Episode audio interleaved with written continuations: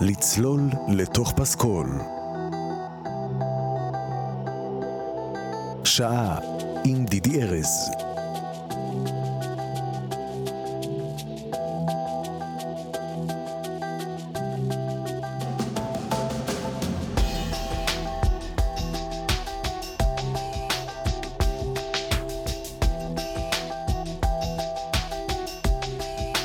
מחכים לבאס.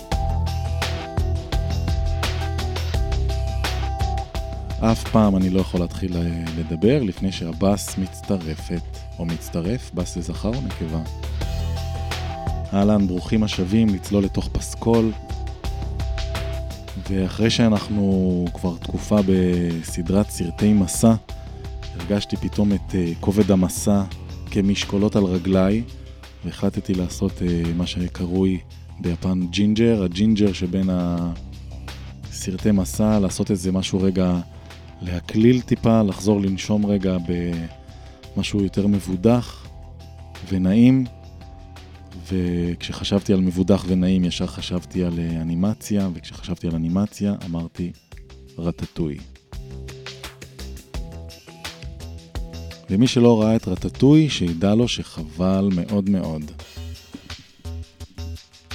כי רטטוי זה פשוט סרט מעולה. כיפי, הוא גם כיפי מאוד ומצחיק ו- ועשוי נהדר, והוא גם סרט uh, טוב, טוב, עם עלילה טובה, עם uh, מסקנות, עם רגשות, כל מה שאנחנו מכירים. וכמובן שאם הוא כבר כל כך מוצלח, אז הוא זכה באוסקר על הסרט הטוב ביותר המונפש, ובצדק. אני חושב שזה אחד מהסרטי האנימציה הטובים שראיתי עד היום, וראיתי את רובם מאז שיש לי ילדים. ומה שעוד טוב במיוחד בסרט הזה זה המוזיקה. מוזיקה פשוט, אה, היו רגעים שאמרתי וואו, אני לא מאמין שהדבר הזה פשוט הולחן לסרט אנימציה. והמלחין הוא מייקל ג'קינו, שגם הלחין, אה, טוב, אנחנו נדבר עליו בהמשך. אז בואו נתחיל עם המוזיקה של רטטוי, ושתהיה לנו צלילה נעימה וכיפית.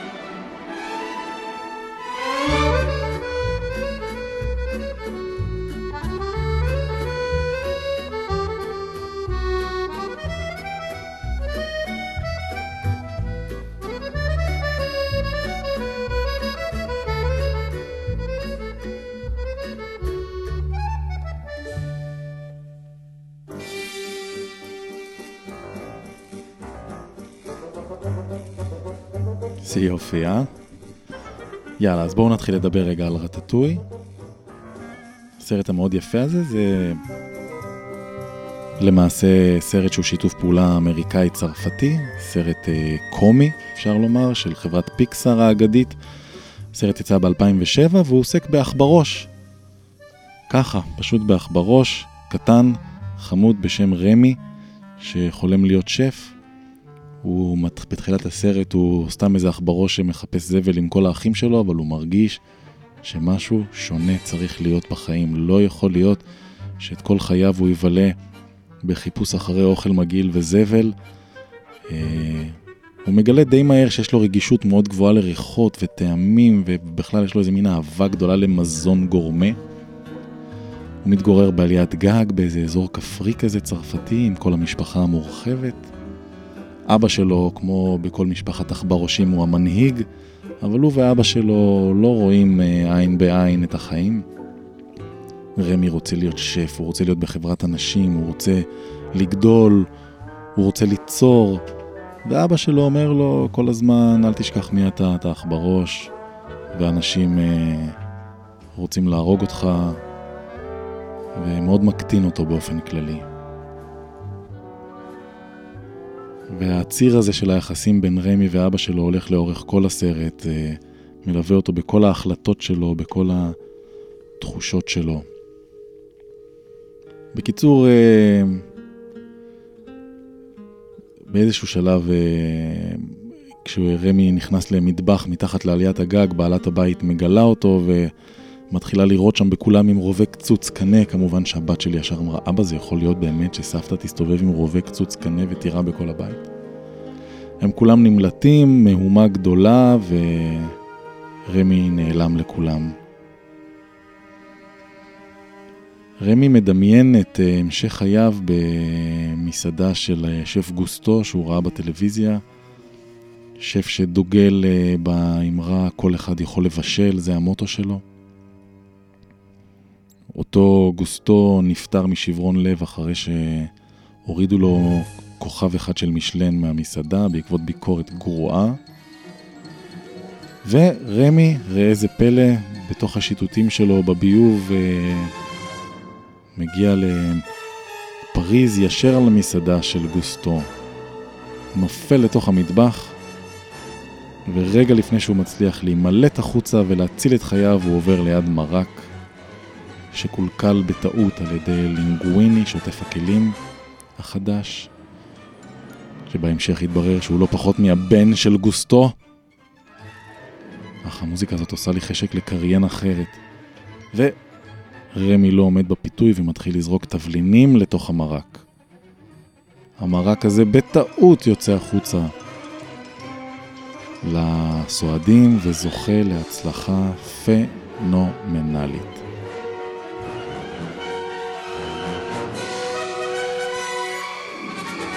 רמי ולינגוויני, שהוא השוטף כלים החדש, שהוא עוד מעט יתברר שהוא הבן של גוסטו, הופכים לחברים טובים ולמשתפי פעולה. וככה המסעדה נשמעת ונראית.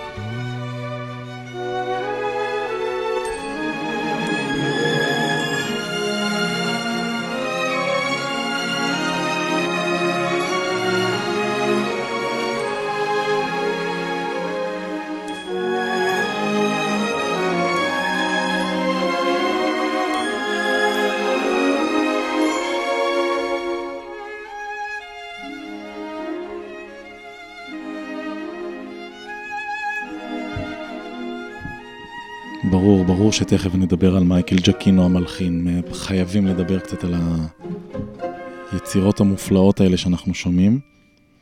אבל אני רוצה רגע להמשיך לספר לכם את הסיפור. יואו, המייקל ג'קינו הזה חתיכת מלחין רציני ביותר. הכל יש פה, קלאסי, ג'אז, לטיני, יש פה פריז. באמת עבודת הלחנה משוגעת לגמרי. דרך אגב, אותו מייקל ג'קינו, שאני לא מצליח להתאפק מלדבר עליו, הוא גם המוזיקאי שהלחין את הסרט אפ, שעליו הוא זכה באוסקר על מוזיקה מקורית, ואולי הייתי צריך להביא היום דווקא את אפ, ואולי אני אביא אותו בשבוע הבא. בכל אופן, אנחנו ברמי ולינגוויני, רמי העכבר ולינגוויני, הבן של השף, שהוא בעצם רק שוטף כלים, והם מתחילים לשתף פעולה אחרי שהם מגלים שהם יכולים לעבוד ביחד ולתקשר. ובכל הזמן הזה שהם מתחילים להשתלט שם על המטבח, יש למסעדה הזאת שף, שף בפועל, שקוראים לו סקינר, שהוא הרשע האולטימטיבי. הוא זומם לנצל את השם של המסעדה בשביל למכור כל מיני מזונות נחותים, קפואים ומוקפאים ומופשרים. וכל השם של גוסטו הולך לאבדון בגללו, אבל רמי מצליח לגלות את האמת, לגלות על התוכניות הנוראיות של סקינר ולגלות את המסמך שמוכיח שלינגוויני הוא הבן של גוסטו המקורי ומגיע לו לפי חוק את המסעדה ומפטרים את סקינר לא לפני שהוא רודף אחרי רמי העכבר בכל העיר במרדף שנראה כמו סרט של תום קרוז. איזה סרט מצחיק ויפה וחמוד. ובזמן שנראה שהכל הולך להיות מושלם, המשפחה של רמי מגלה איפה הוא ומתחילים להגיע כולם ולבקש אוכל. ורמי, שלא יכול לבגוד במשפחה שלו, מתחיל לגנוב אוכל מהמסעדה ולהוציא לעכברים, וזה כבר לא יפה ולא טוב, וזו בגידה בלינגוויני, שהוא חברו הטוב ביותר וכעת הוא בעל המסעדה. וזה בגידה בקולט, השפית של המסעדה, שלאט לאט מתאהבת בלנגוויני, ומתחיל להיות ביניהם קשר רומנטי, והם שניהם מפטרים את סקינר. אבל לאט לאט, כשהמסעדה מתחילה יותר ויותר להצליח, בזכות הבישולים של רמי, לינגוויני לאט לאט שוכח מי הבוס האמיתי שמלמד אותו לבשל ויושב לו על הראש ומושך לו בשיער ימינה לתבלין הזה ושמאלה לתבלין ההוא.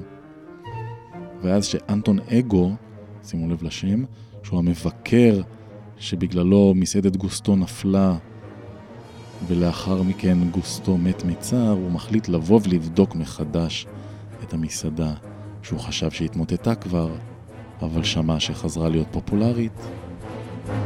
המתח גובר בין לינגוויני ובין רמי המאוכזב מחוסר ההתייחסות לתרומה ולאומנות שלו. המתח ביניהם מגיע לשיא כשלינגוויני מוצא את העכברושים גונבים מהמזווה ומגרש אותם ואת רמי מן המטבח. לנצח. אבל אין דבר כזה לנצח. לא בחיים ולא בסרט רטטוי.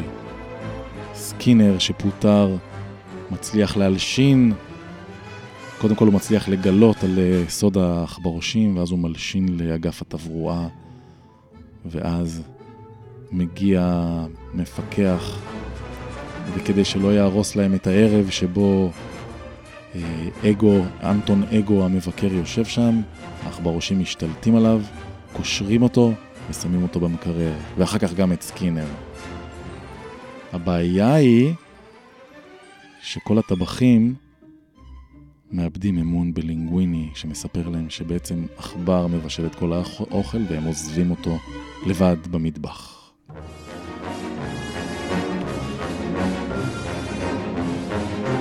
העכברושים מתגייסים כולם לעזרת רמי, האח המוכשר שלהם, משתלטים על המטבח ומתחילים להכין את האוכל בקבוצות קבוצות של עכברושים. ואז קולט חוזרת בעקבות האהבה למטבח, והם כולם ביחד משתלטים על המסעדה בערב הכל כך קריטי ההוא, ומכינים את ארוחות הערב המופלאות ביותר שמסעדת גוסטו ידעה אי פעם. ואותו אנטון אגו המבקר שיושב ומחכה ומחכה לאוכל, מבקש שיכינו לו מנה מפתיעה. ככה הוא אומר, תפתיעו אותי. איכס, איזה בן אדם מגעיל, מה זה תפתיעו אותי? מי אתה בכלל? אבל אז רמי העכבר מחליט להכין לו רטטוי, מאכל ירקות עממי ופשוט. כולם נדהמים במטבח, רטטוי? זה מה שאתה מכין למבקר הגדול ביותר בצרפת? וגם כשהמנה מגיעה אל אנטון אגו, הוא אומר, רטטוי? אתם צוחקים עליי? זה מה שמביאים לשף במסעדת, אה, למבקר במסעדת שף שמתיימרת להיות עם כוכבי משלן?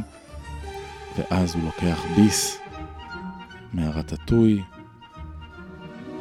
וכל חייו חולפים לנגד עיניו, ילדותו שבה אליו, והוא מבין שהוא אוכל את האוכל הטעים ביותר שניתן לאכול בצרפת.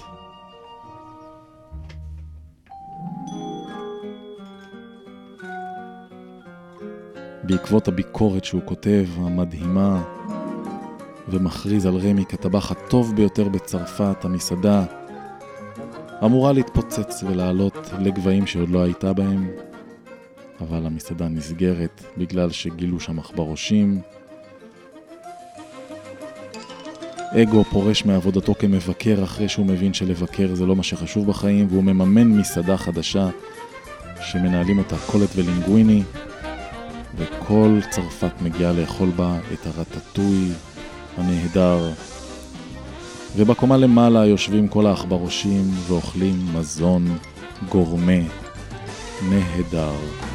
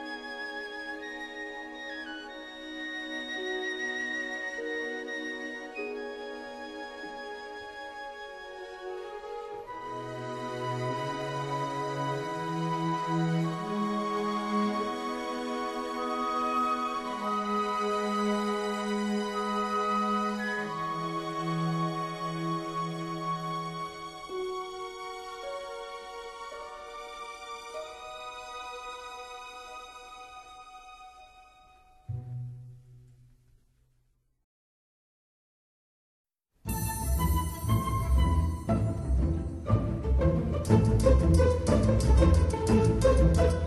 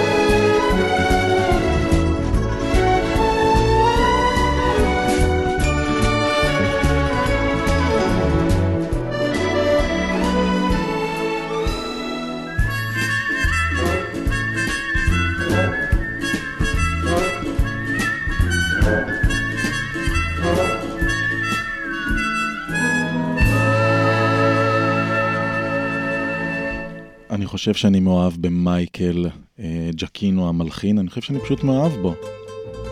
מה יש להגיד על זה? איזה מוזיקה יפהפייה הוא מלחין לסרט ילדים, ככה, כל כך בוגרת והמוזיקה ועמוקה. אני רוצה להגיד עליו כמה מילים. מייקל ג'קינו אה, נולד בשנת 67, למעשה הוא היום בן 52, צעיר מאוד. כמות המוזיקה שהוא הלחין היא כמעט בלתי נתפסת, הוא מלחין אמריקאי, שעובד בעיקר בקולנוע, טלוויזיה, משחקי מחשב, והוא משתף פעולה המון המון עם פיקסאר. אה, דווקא היצירה שלו לסרט אפ, שסיפרתי לכם מקודם שזכתה באוסקר, לא השמעתי אותה היום, אבל אני מאמין ומרגיש שהפסקול הזה יגיע גם לתוכנית פה. הוא זכה באמי ובגרמי וגלובוס הזהב, איש אה, עטור פרסים, נולד אה, לאבא סיציליאני, ואני חושב ששומעים את זה במוזיקה שלו, גם כשהוא עושה מוזיקה על פריז ומוזיקה באופי צרפתי, שומעים את הסיציליה. יש הרבה רגעים שהוא מזכיר לי את נינו רוטה, המלחין שאני הכי אוהב. אם אני לא טועה, נינו רוטה היה התוכנית השנייה שעשיתי בכלל פה ברדיו, מרוב שאהבתי אותו, פשוט ריכזתי יצירות שלו. אז אני מרגיש שמייקל, אה, קורא לו כבר מייקל, כאילו גדלנו ביחד בנחלת יצחק, מייקל ג'קינו, אני מרגיש שהוא מושפע מ... אני רוצה לחשוב, אני מקווה שהוא מושפע מנינו רוטה. בכל אופן, הוא התחיל לעשות מוזיקה לסרטונים שהוא יצר בעצמו כבר בגיל 10 במרתף של הבית שלו. בגיל 10 הוא כבר גם יצר סרטונים ושילב בהם מוזיקה. אה, המורים שלו צ'יק צ'אק התאפסו והבינו שמדובר פה באיזה יצור, ואמרו להורים שלו, יאללה, שלחו אותו לבית ספר לאומנויות. ואכן, אה, מייקל ג'קינו הוא מהמוזיקאים שאני קורא להם המשכילים. אני אומר את זה בהערכה גדולה. אה, יש לו רקע מאוד מאוד עשיר של לימודי ג'אז ולימודי קלאסי, והוא למד בבית ספר לאומנות ויזואלית ובג'וליארד, ואני מאוד מאוד מעריך אנשים כאלה שלפני שהם מתחילים אה, להשתלט על, על העולם הפרקטי, הם עוברים הכשרה ככה עמוקה כזאת ויסודית. בכל אופן, הוא התחיל את דרכו בעולם משחקי המחשב דווקא. אה, ובשנת 2001, שזה לא מזמן בסך הכל, הוא התגלה על ידי המפיק של סדרת הטלוויזיה זהות בדויה, ג'יי ג'יי אברהמס קוראים לו, והוא הציע לו להלחין פרק, או אפילו אולי את כל הסדרה. ומשם, טה-טה-טה-טה, המפיק אה, המשיך איתו הלאה, והוא הלחין עבורו את הסדרה אבודים, ואז הוא כבר קיבל הרבה פרסום, אבודים הייתה סדרה אה, מצליחה. ומשם התחילה כבר העבודה הגדולה שלו, הוא התחיל לעבוד עם פיקסאר, הוא עשה את משפחת סופר-על, משפחת סופר-על, כל הסדרה, וכל סרטי פיקסאר בזמנו הולחנו בכלל על ידי רנדי ותומאס ניומן, שדיברנו עליהם פה הרבה בתוכניות שלי, הוא החליף אותם, הכניס קצת את הג'אז שלו ואת הכלי נשיפה שהוא כל כך אוהב, כמו שאתם שומעים גם עכשיו. כלי נשיפה לאו לא דווקא חצוצרות, גם מלודיקות ו... ישר זכה שם בשתי מועמדויות לגרמי. אחר כך הוא הלחין את רטטוי, את למעלה, שעליו הוא כאמור זכה באוסקר, את מכוניות, שתיים, הכל בראש, אה, וכולי וכולי. ואת המוזיקה שהוא כתב, אה, שהוא זכה עליה באוסקר ללמעלה, התחילו להשתמש בה למלא סדרות וסרטים. ככה הוא נחשף לעוד ועוד ועוד. והתחיל להלחין גם לסרטי מבוגרים, הוא עושה את משימה בלתי אפשרית 3, מסע בין כוכבים, כוכב הקופים, עולם היורה, עולם היורה 2, דוקטור סטריינג', ספיידרמן. לא יאומן כמה שהוא עשה האיש הזה. באמת מלחין מדהים, תקשיבו, תקשיבו קצת.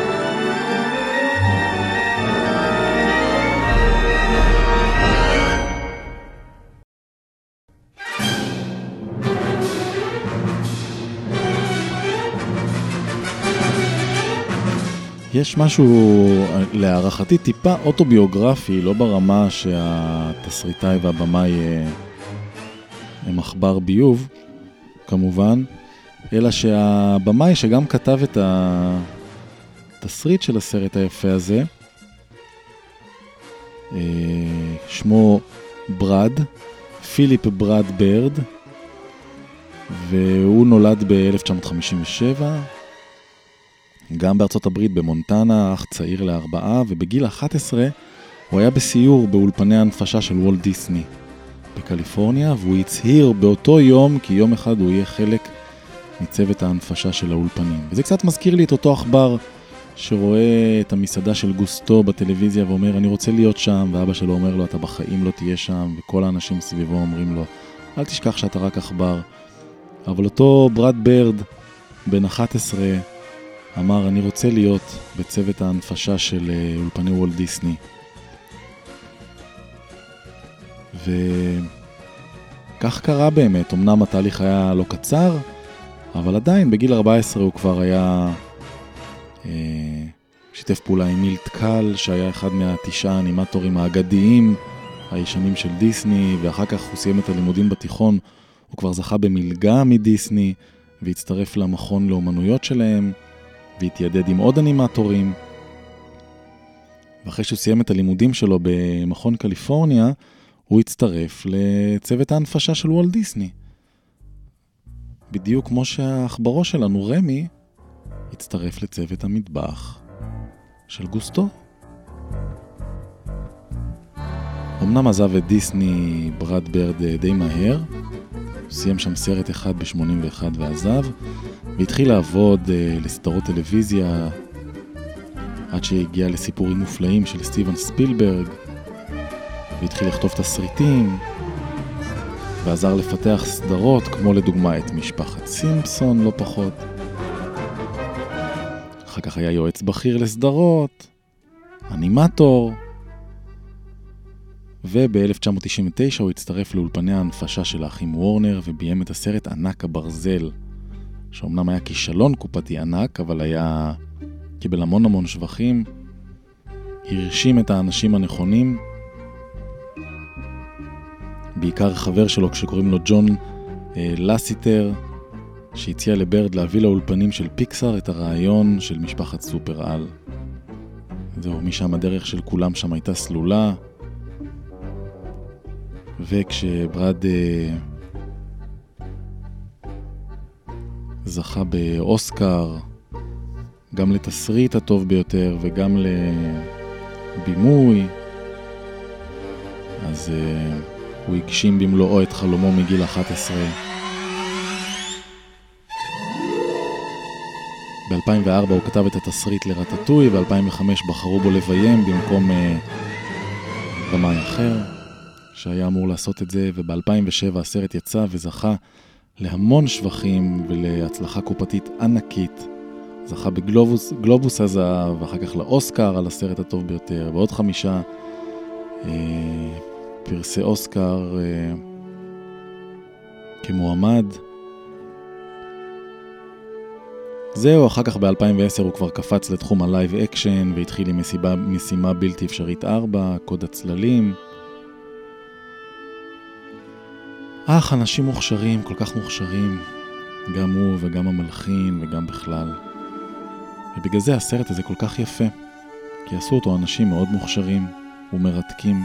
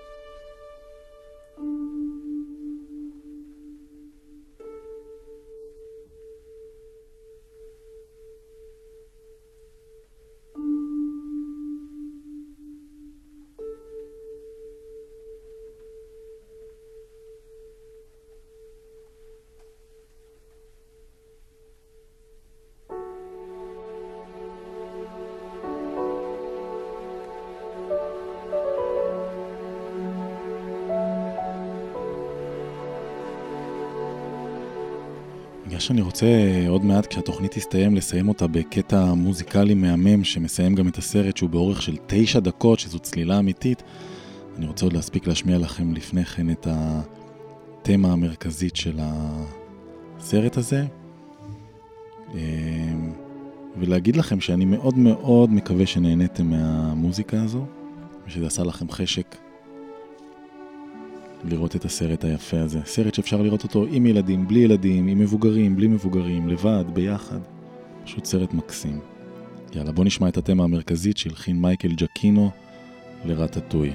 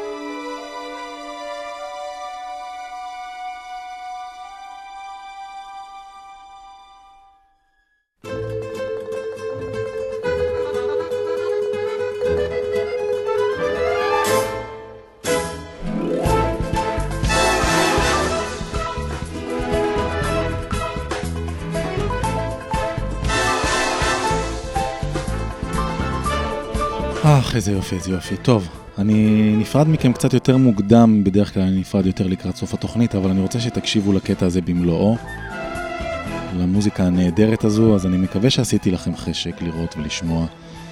ואנחנו נפרדים ממייקל ג'קינו ומברד ברד ומרטטוי ורמי ולינגוויני וסקינר ושיהיה לכולם אחלה שבוע ואנחנו ניפגש בפסקול הבא.